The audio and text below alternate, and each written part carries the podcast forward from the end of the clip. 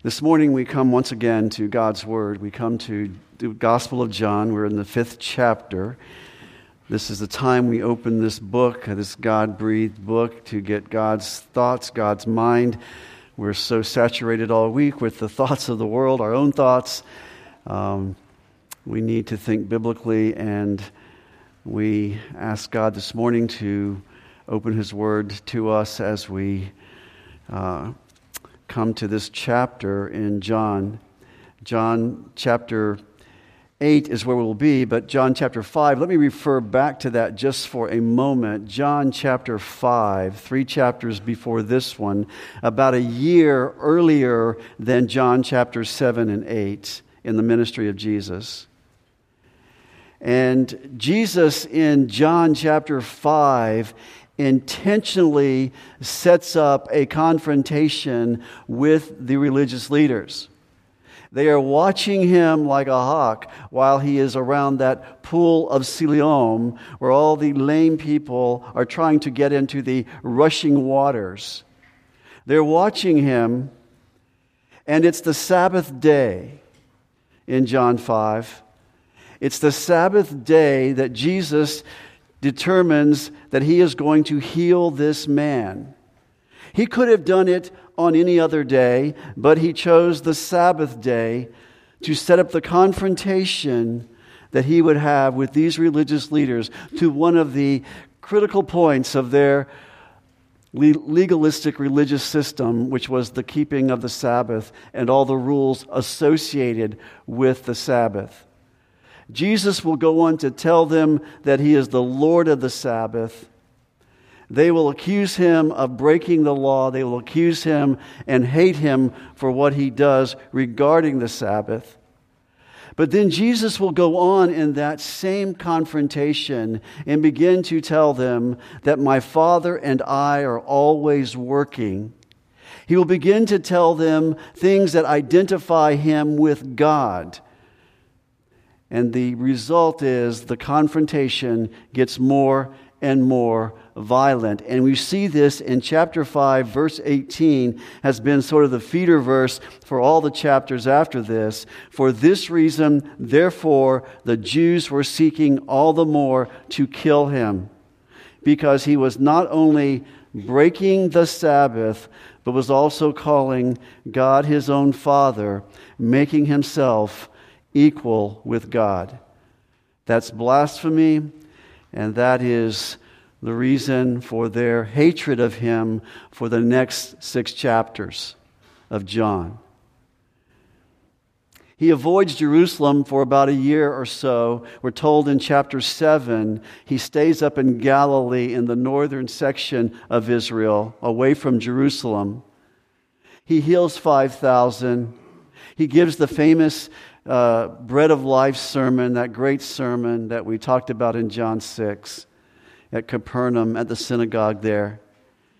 And then in John 7, he returns to Jerusalem, and that's where we left off last time. In John 7, he's come back to Jerusalem to the Feast of the Booths or the Feast of the Tabernacles, that yearly required for, for Jewish males, required celebration when they would celebrate and remind themselves of traveling through the wilderness, living in tents and how God provided for them. And that's the scene we have as we come even into chapter 8 this morning.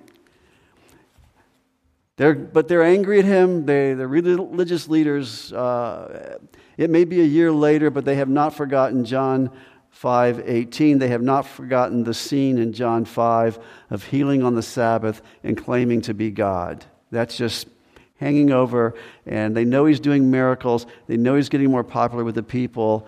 they see all of these things, but they hate him. John 1:11 says, "He came to his own, and those who were, who were his own did not receive him."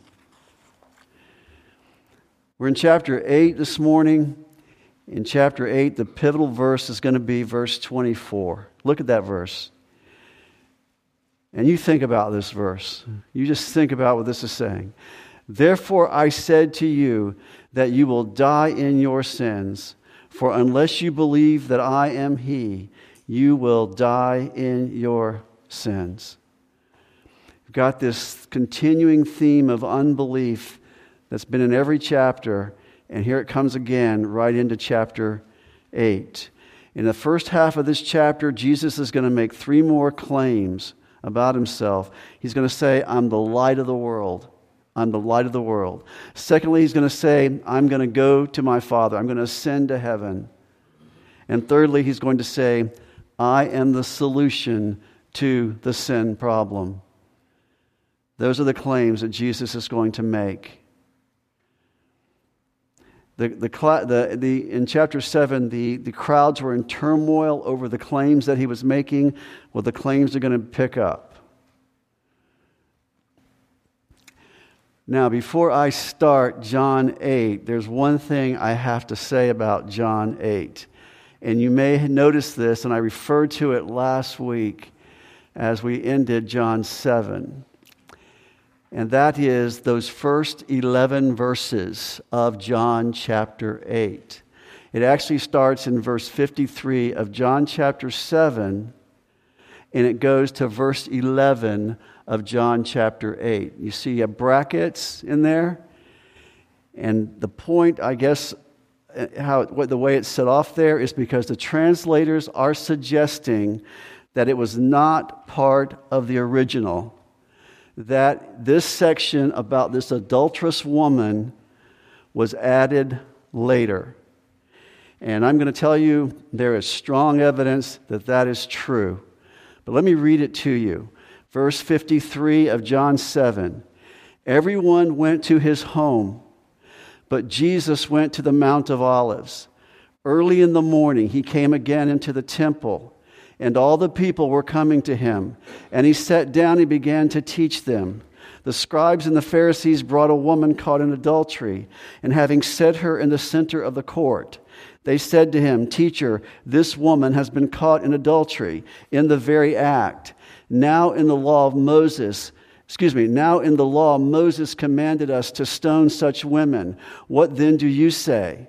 They were saying this to test him so that they might have grounds for accusing him.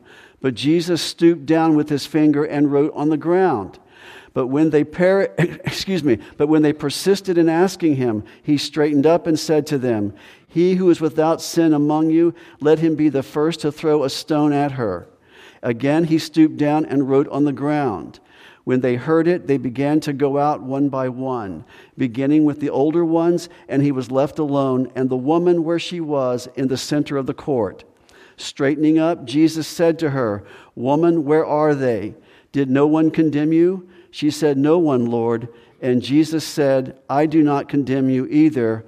Go, from now on, sin no more. Very familiar story, lovely story but most modern versions, like I said, do not, this is not likely something that John was inspired to write. That's what most theologians say, most inspired, the modern versions, that's the reason for the bracketing, and they say that this was added later. And like I said, I think there's strong evidence that that is true.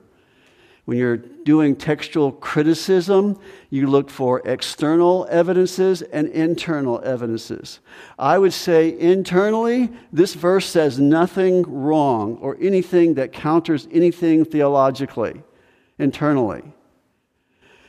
Externally, there are some problems, and let me tell you some of those. I want you to be able to trust your Bible. So I, you just listen to what I'm saying and you can draw your own conclusion about this. Because you know what? It doesn't matter in the big picture of things. Because it's, a, it's, it's, not a, it's not a bad story, it's a wonderful story.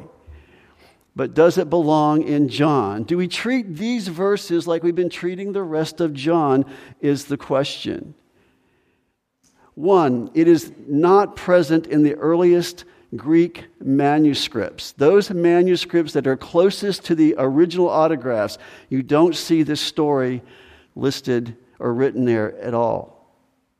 Secondly, it is absent from all the earliest translations into other languages from those Greek manuscripts. You don't see it in any of the translations early translations of the Bible anywhere.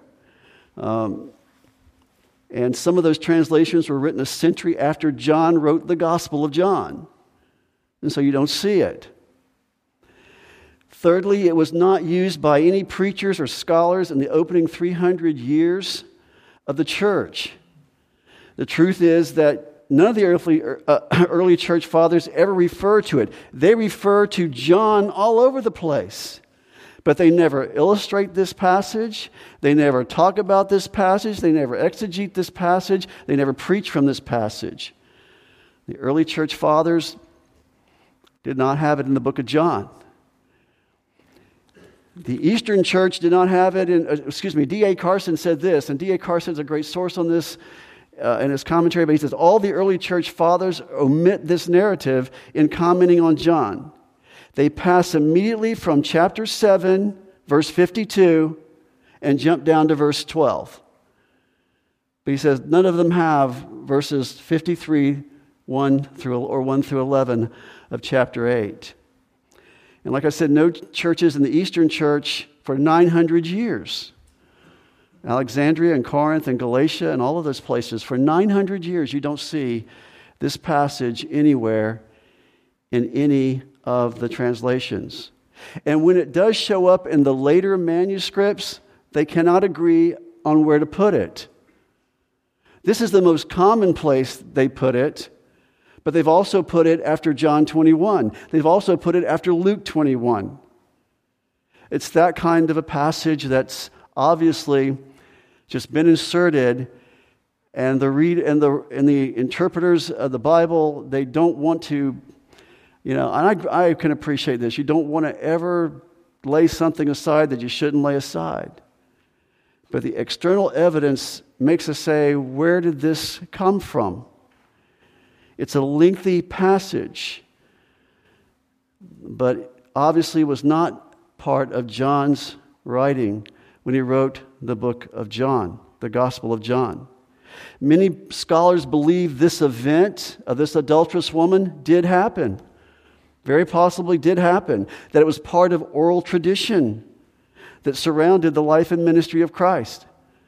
Many believe that, and that's certainly possible. There's a lot of things that Jesus did that were not written down in the Bible. We're told that at the end of John. Uh, but there's no evidence that this is inerrant. There's no evidence that this belongs in the Bible from the external evidence that's out there. Also, um, like I said, in the Western church, it's shown up in our translations all through the centuries because nobody, like I said, nobody wants to leave it out. It's a, it's a wonderful, truly a wonderful story, and, uh, and likely a true story, and it's um, a popular story. I've heard this one all my Christian life the story of the adulterous woman. One Bible teacher said even Hawthorne's The Scarlet Letter is based on this passage. So it's been around for a long time. Uh, and there's nothing theologically incorrect about it. And you read it and you go, uh, but it doesn't fit. Does it belong here? Does it belong in the Bible anywhere? That's the question. And that's what do you appreciate about the Bible interpreters? They bracket it to tell you, we just inserted it here. We just put it here. So I say you can trust your Bible because you've got the integrity of Bible interpreters who will point that out to you. They just won't stick it in there and not tell you. There are other passages in the Bible where you'll see brackets sometimes. Most are not this lengthy. Um, the end of Mark, you have an example of that uh, which is a little not as long as this, but it's also a little bit it's longer than most. But sometimes it's just a few words or a phrase, and they'll note that this was added. It's not in the earliest manuscripts. Uh, so different preachers handle this differently. Different preachers will just preach it anyway and just tell you what I've just told you about it. Um, this, this is really an easier, when I, t- when I say that the other, there are other examples of things added eh, at times that get noted with the brackets. This is the easiest one to say, doesn't belong in here. It doesn't belong here. because there's so much evidence that says it shouldn't be in John's gospel. And you can research that. I, I, I, you probably think your pastor's turned into a heretic. He's taking something out of the Bible. I hate, man, listen. But I just want to say that there's a reason they bracket it. And it's a lengthy passage. And it's a, it's a sweet passage. It's a good passage. You know what I'm going to do today? I'm not going to preach that passage. But you know what I'm going to do? I'm going to use it as an illustration at the end. I'm going to come back to it at the end.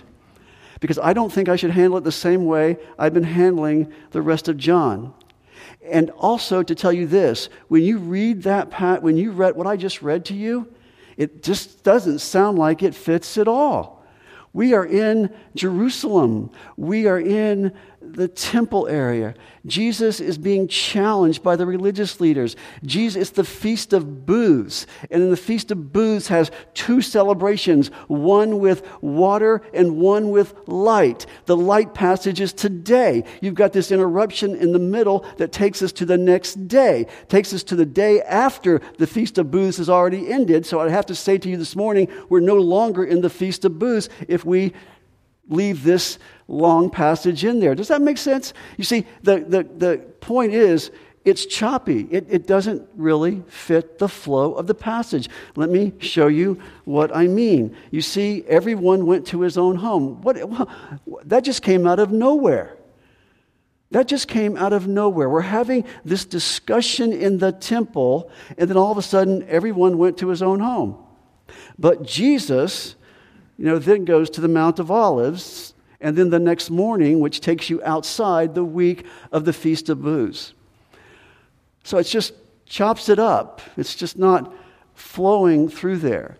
So I think if you did any kind of study on this, you would come to the same conclusion I have this morning. You don't have to agree with me, and you don't have to say the way I'm saying it at all this morning, but I just want you to be aware of why I'm just going to skip it as far as treating it like I've treated other passages in John and jump to verse 12 this morning. And I'll come back to it, like I said, and use it as an illustration because it does illustrate you will die in your sins if you don't believe in me. It illustrates that beautifully. I just don't think this is a divine illustration. It's one that I'm just going to use as an illustration this morning. I hope that's clear. I hope I haven't ruined anybody's faith this morning. I hope that you just understand that this is just uh, the integrity of the scripture. And I think that's an important thing for us to always seek to uphold. And I appreciate the scholars who noted this for us and pointed it out for us. Um, well, look at verse 12 this morning. Three things. He is going to say he is the light of the world. And we've heard this before light of the world. And this is a statement that he makes in the midst of this, the, like I said, the Feast of Booths. And he makes this because he captures the moment again. He captures the moment of the Feast of the Booths, which is the lighting of the candelabras in the court of the treasury. There are so many candles in there that get lit that it just lights up the whole place. Just like he did with the celebration of water, when they would ran down to the pool of Siloam and got the the pitcher of water and brought it back and poured it on the altar, he captured that moment by saying, I am living water. Drink of me, and you will have living water within you. You will live. Believe in me. Drink me. I am water that satisfies. He captured that moment for us last week in the Feast of the Booths celebration. Today, he captures this event, which is the lighting of the candles. Those lights are going to go out. I will never go out. I am the light of the world. And the lighting of the lamps is what's just taken place. Every night they have seen this. These lamps would be lit up, and Jerusalem would be lit up at night because they would see all that light. And Jesus stands up and says, I'm the light. See, they did the light. You know why they did the light? They did the light because the Shekinah glory of God would appear in the nighttime, the cloud during the day, the light at night, the pillar of fire at night to take people through the wilderness in the Old Testament. Jesus says, I am that Shekinah glory. I am that light. I am the light to the nations. Listen to these verses. They know what he is saying. The religious leaders hear him say this. They know what he is saying. Why? Isaiah 42, verse 1 Behold, my servant, who I, whom I uphold, my chosen one, in whom my soul delights, talking about the Messiah. He says, I will put my spirit within him, and he will bring forth justice to the nations. This is Isaiah 42, then 5. Thus says God the Lord, who created the heavens and stretched them out, who spread out the earth and its offspring, who gives breath to the people on it and, and spirit to those who walk in it. I am the Lord. I have called you in righteousness to open, verse 7, blind eyes, to bring out to bring out prisoners. Excuse me, verse 6. Let me finish that. I am the Lord. I have called you in righteousness. I also hold you by the hand and watch over you, and I will appoint you as a covenant to the people, as a light to the nations. He says in Isaiah 49 6, I will make you a light to, of the nations, speaking once again of the Messiah. By calling himself light, a light of the world he is saying something very messianic. He is saying something that those religious leaders know is identifying him as the Messiah, identifying him as God. We've seen this in John before. If you flip over to John chapter 1, verse 4, in him was life, and the life was the light of men. Verse 5 of John, John 1. The light shines in the darkness, and the darkness did not comprehend it. Darkness can be evil, darkness can be uh, ignorance, darkness can be false religion, trying to earn your way to God by your own human effort. Darkness. I shine in that darkness. He said, There came a man sent from God whose name was John. Verse 7 He came as a witness to testify about the light. He was not the light, he just testified about the light, pointing people to the light. Flip over to John 3:19. This is the judgment that the light has come into the world, and men love the darkness rather than the light, for their deeds were evil. How, how come, how come we run from the light? How come men run and want to get away from the light?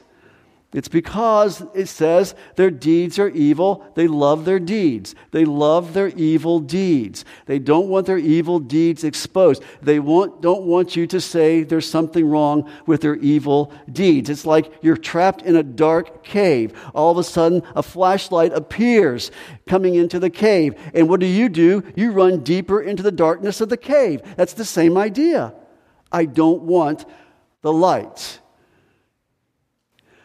Most shameful acts happen in the dark, right? We don't want anybody to see. And we don't want God to expose us. Jesus says, I am the light of the world, like in the wilderness, like those big, huge candelabras you're looking at. They're symbolic of me. I'm the Shekinah glory. You either can live in my light or in your sins and die in your sins. And there's seven statements in the book of John that Jesus says, I am statements. I've said this to you before. I just remind you of this. This is the second one. I am the light of the world. We did a first one back in John 6. I am the bread of life. All of these give significance to who he is something about him. We're going to see in John 10 later, I am the door. We're going to see in John 10, I am the good shepherd. We're going to see in chapter 11, I am the resurrection, the life. We're going to see in John 14, I am the way, the truth, and the life. We're going to see in John 15, I am the true vine. I am. He uses that I am language because that's the name that Moses heard God say when, when he asked God, Who shall I say sent me? Everybody's going to say, Who sent you? He say, I am sent you. I am sent you. Look, look at the um, look at the end of uh, John 8, 58, verse 58. And we're going to see this later as we come to John, as we go through John 8. Truly, Jesus said to them, Truly, truly, I say to you, before Abraham was, I am. I always existed. I was here before Abraham. That's Jesus speaking about himself. See, John is a book about the deity of Christ. It's over and over again. You, you, you, you, I, you read all the time, Jesus never claimed to be God. Yes, he did. Over and over and over again. That's why they hated him so much, because of his claim. Notice also back in John 8, verse 12 He who follows me will not walk in the darkness, but will have the light of men. I want to say this about the light the light is not something to just be admired. Oh, what a beautiful light. Oh, what a beautiful Jesus. Oh, what a great man. Oh, what a great teacher. Oh, what a great scholar. Oh, what a great faith healer. Oh, what a great, great person. Listen, Jesus does not want you to admire him, Jesus wants you to follow him. Many people, I've heard this so many times through the years. I believe in Jesus, I just don't want to follow Jesus. Folks, that is not believing in Jesus. We are to follow Jesus. He is the light to be followed. Read in Numbers chapter 9, when the light was leading the people, they would go, the light, follow the light, follow the cloud through the wilderness. When it stopped, they stopped. When it went, they went. When it stopped, they stopped. They followed the light. Jesus is to be followed, not just believed in. If you truly believe in him, you follow him. If you, any man will come after me, let him deny himself, take up his cross, and follow me. You're not a believer if you don't follow. We are to be followers. We are to be the light of the world ourselves.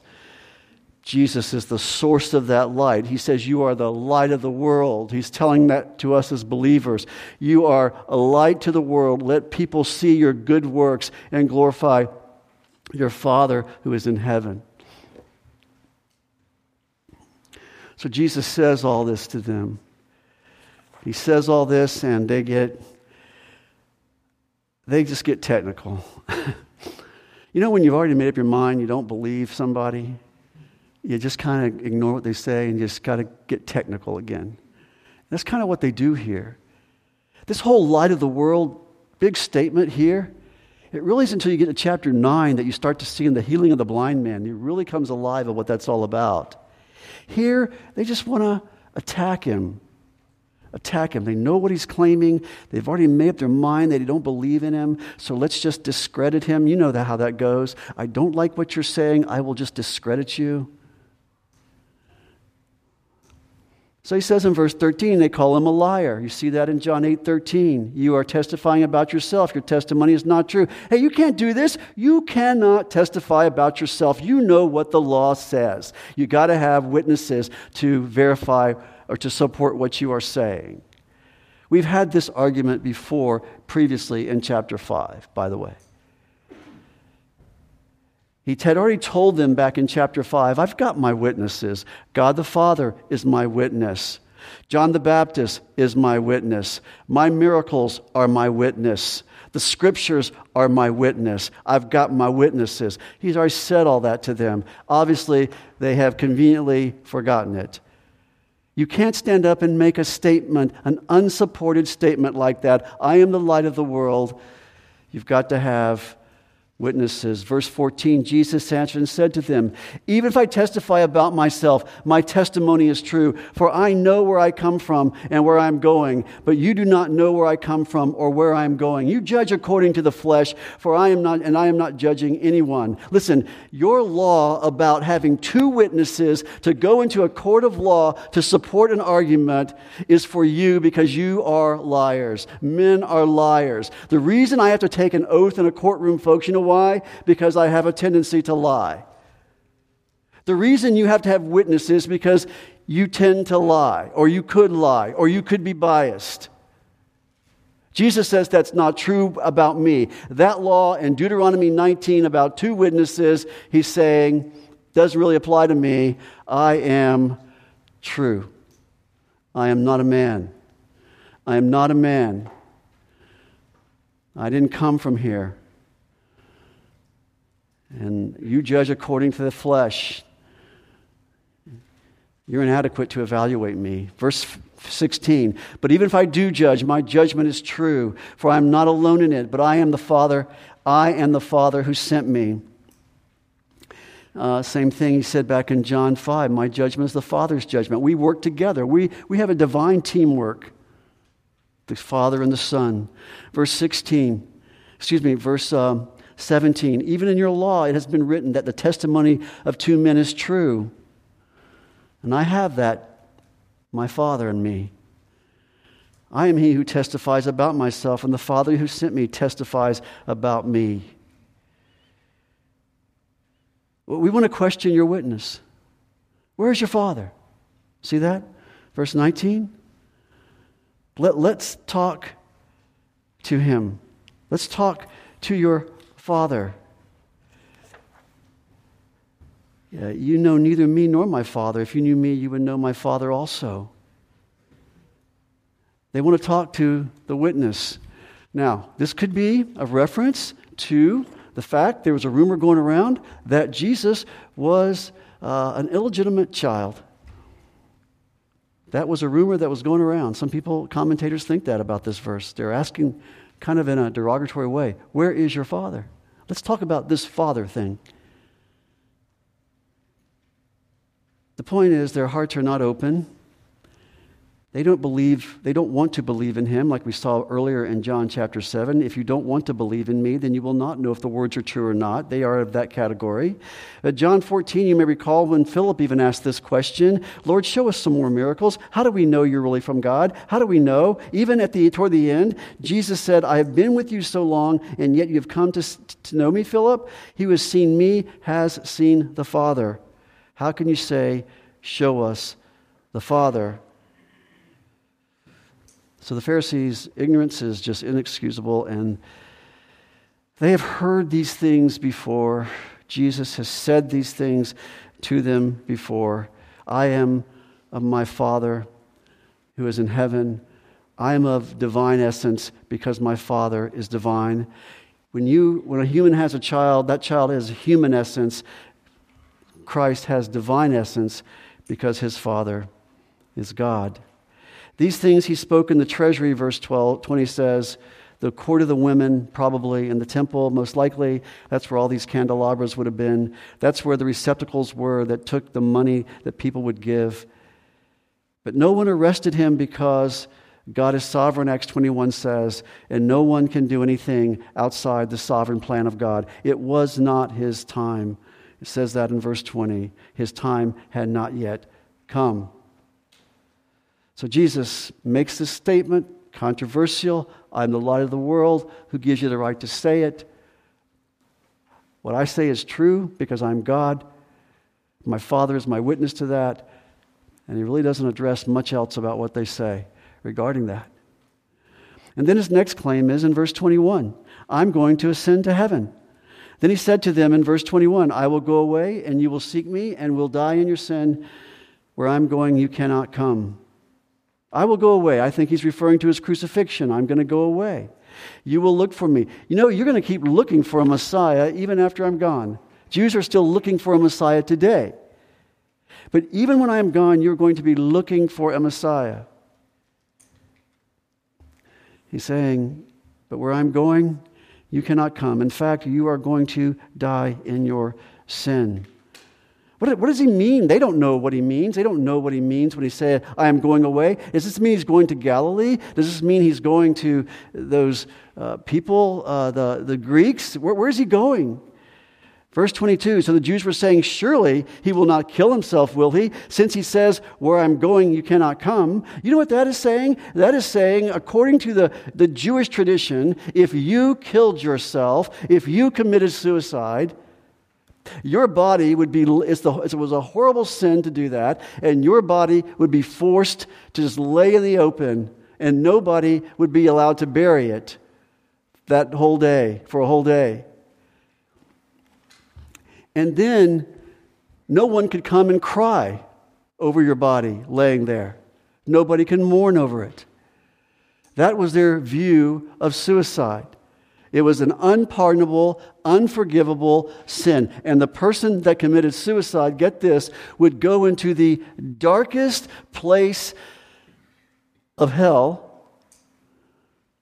a place where they'd be totally unredeemable, there could never be atoned for, they could never be forgiven for what they had done. Folks, I would tell you the Roman Catholic Church, uh, in some, at some times, have held this very same view. That is not true, by the way. I will just say that before I move on. That is not true. If you are a believer and you come to a low point in your life at some point and you commit suicide, that is not the unforgivable sin. I would certainly pray you would never do that. It would be a very selfish thing to do, it would be a horrible thing to do.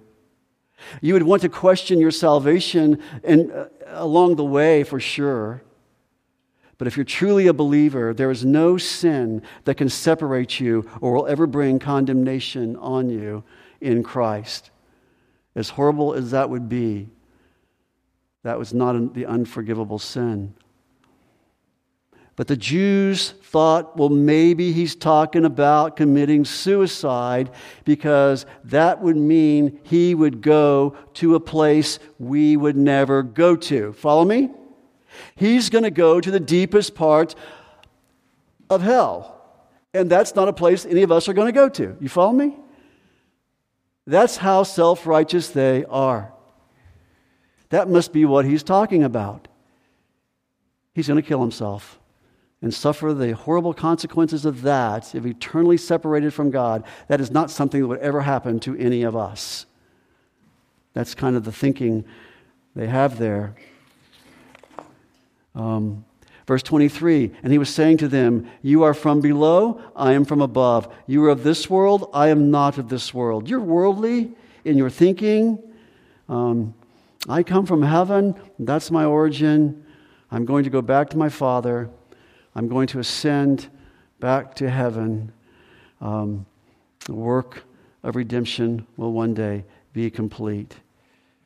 And then I want to finish up with this one in verse 24.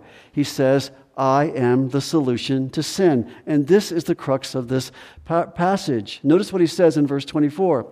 Therefore I said to you that you will die in your sins, for unless you believe that I am, and the word he, by the way, is inserted there, unless you believe I am, you will die in your sin. We've inserted the word he. I am he, flows better in the English, but you will die in your sins. What he is saying here, and get this, I am the solution to the worst problem and the worst disease of humanity, and that's sin.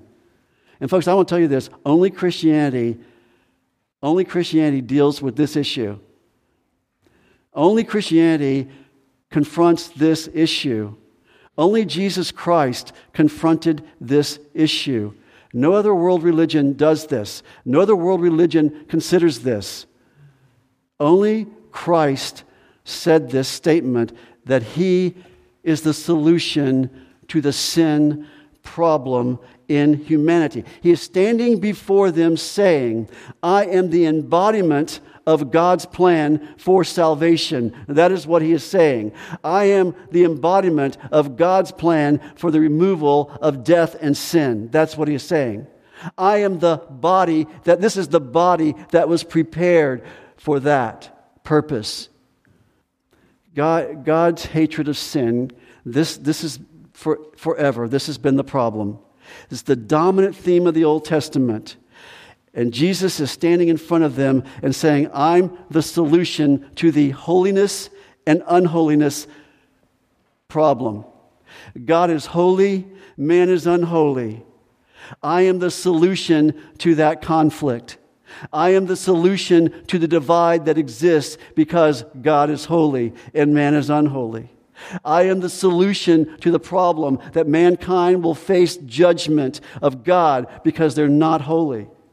Unholiness cannot be in the presence of holiness.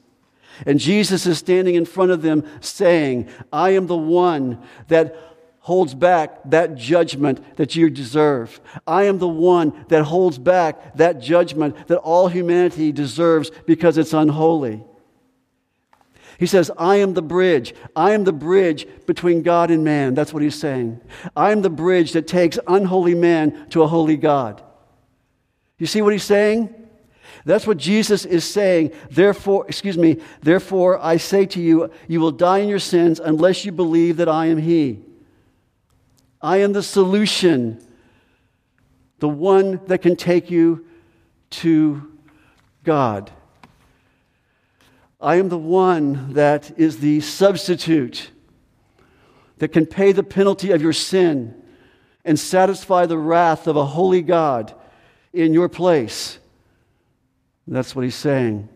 I am God in flesh. Only God can do this. Man cannot do this. There is no man holy enough, perfect enough that can be the bridge between an holy God and an unholy man.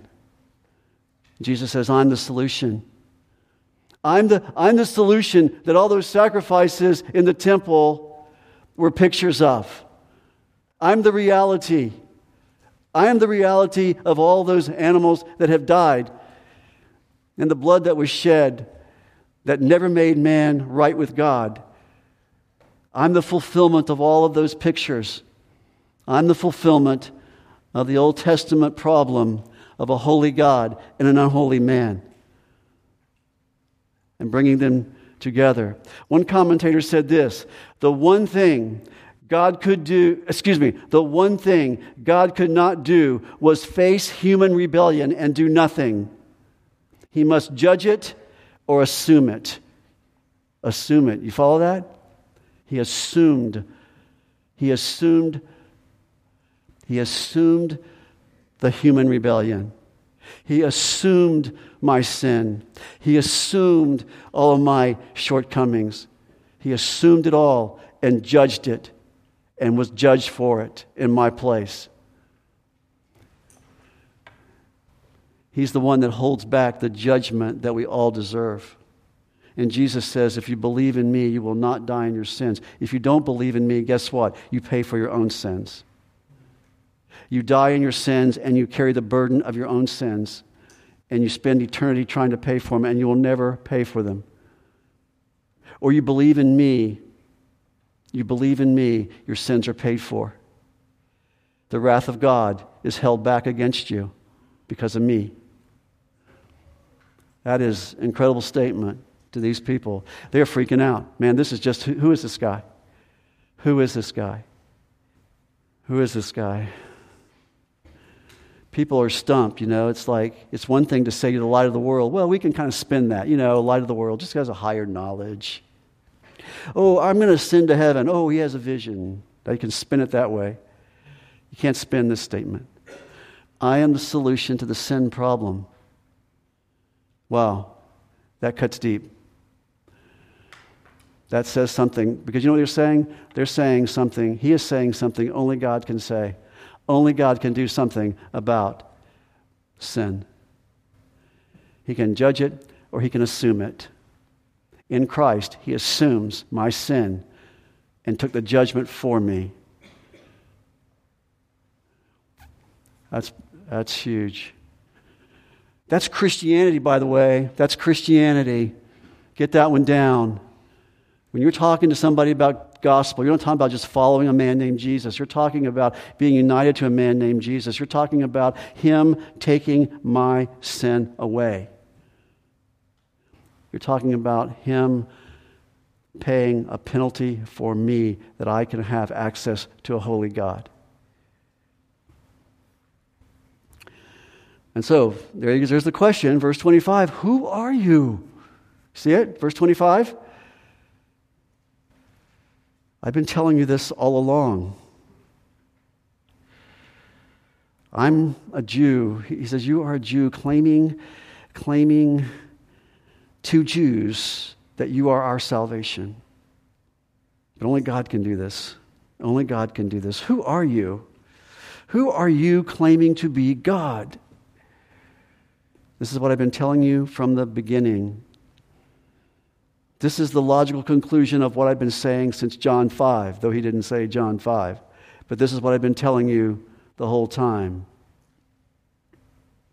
I am the solution to sin, which leads to death. I am the substitute. Verse 26 I have many things to speak and to judge concerning you, but he who sent me is true, and the things which I heard from him, these things I speak to, these I speak to the world.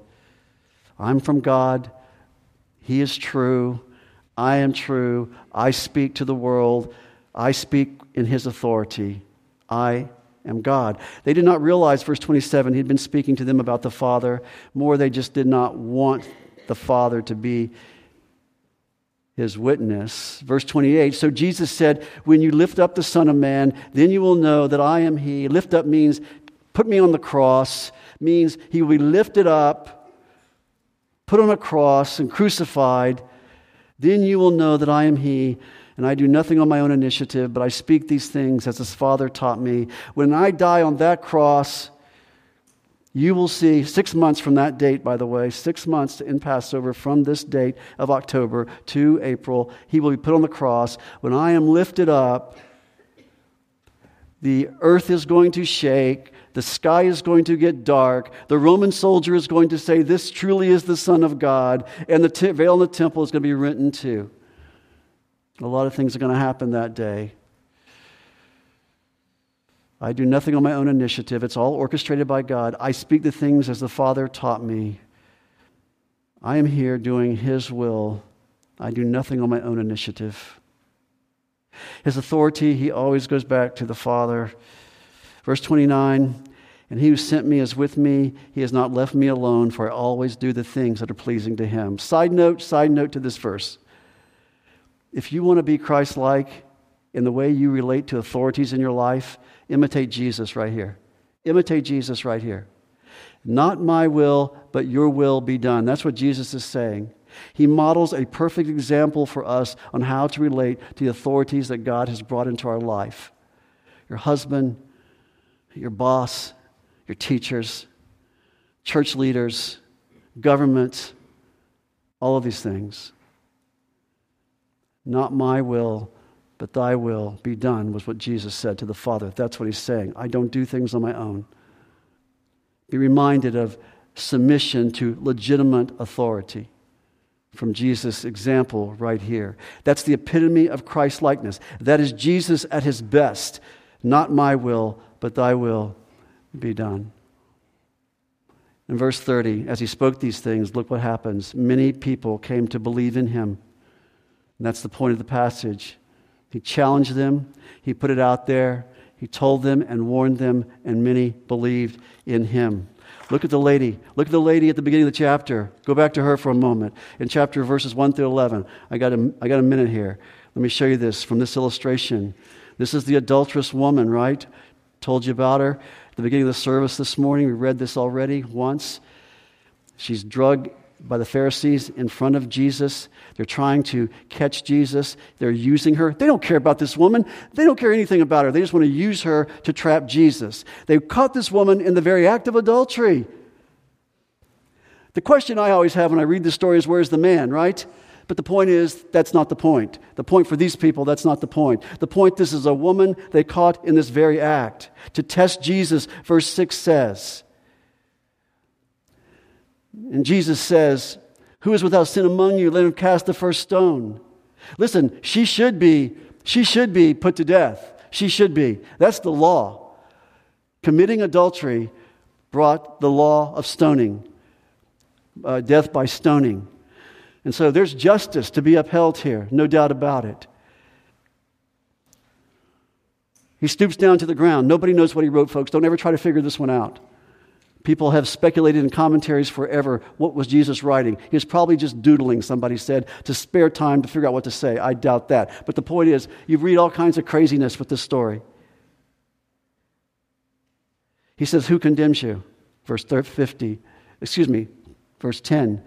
Who condemns you? He asked that question. If you haven't thrown a stone, if you haven't sinned, then you can throw the stone. Everybody walked away. Here's the point she looks into the eyes of her judge, she looks into the eyes of the one who is her judge, and she finds forgiveness. And that's exactly what we have seen this morning. Jesus is the solution to the sin problem. He can pardon her because of what he is going to do for her. You follow me? He is going to assume her sin of adultery. He is going to take that sin on himself and he is going to go to the cross. It is because of what he does on the cross that he can do two things. He can uphold the justice of God, someone has to die. And he can uphold the mercy of God in pardoning her. That's exactly what he's done for you and I in saving us.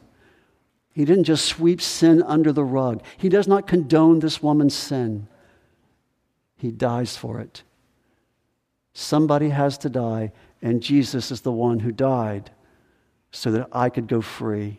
Isn't that a wonderful message? That's the gospel. Father God, thank you for our time today. Thank you for your truth. Thank you for your word. Thank you for your grace. God, we are so grateful that we have a gospel to share, a gospel to pro- proclaim to this world, this hopeless world that's in darkness, that need to know that Jesus is the light that Jesus can open blind eyes, that Jesus can be a light to our path and guide us and lead us. We thank you and praise you for this time this morning in Jesus' name. Amen.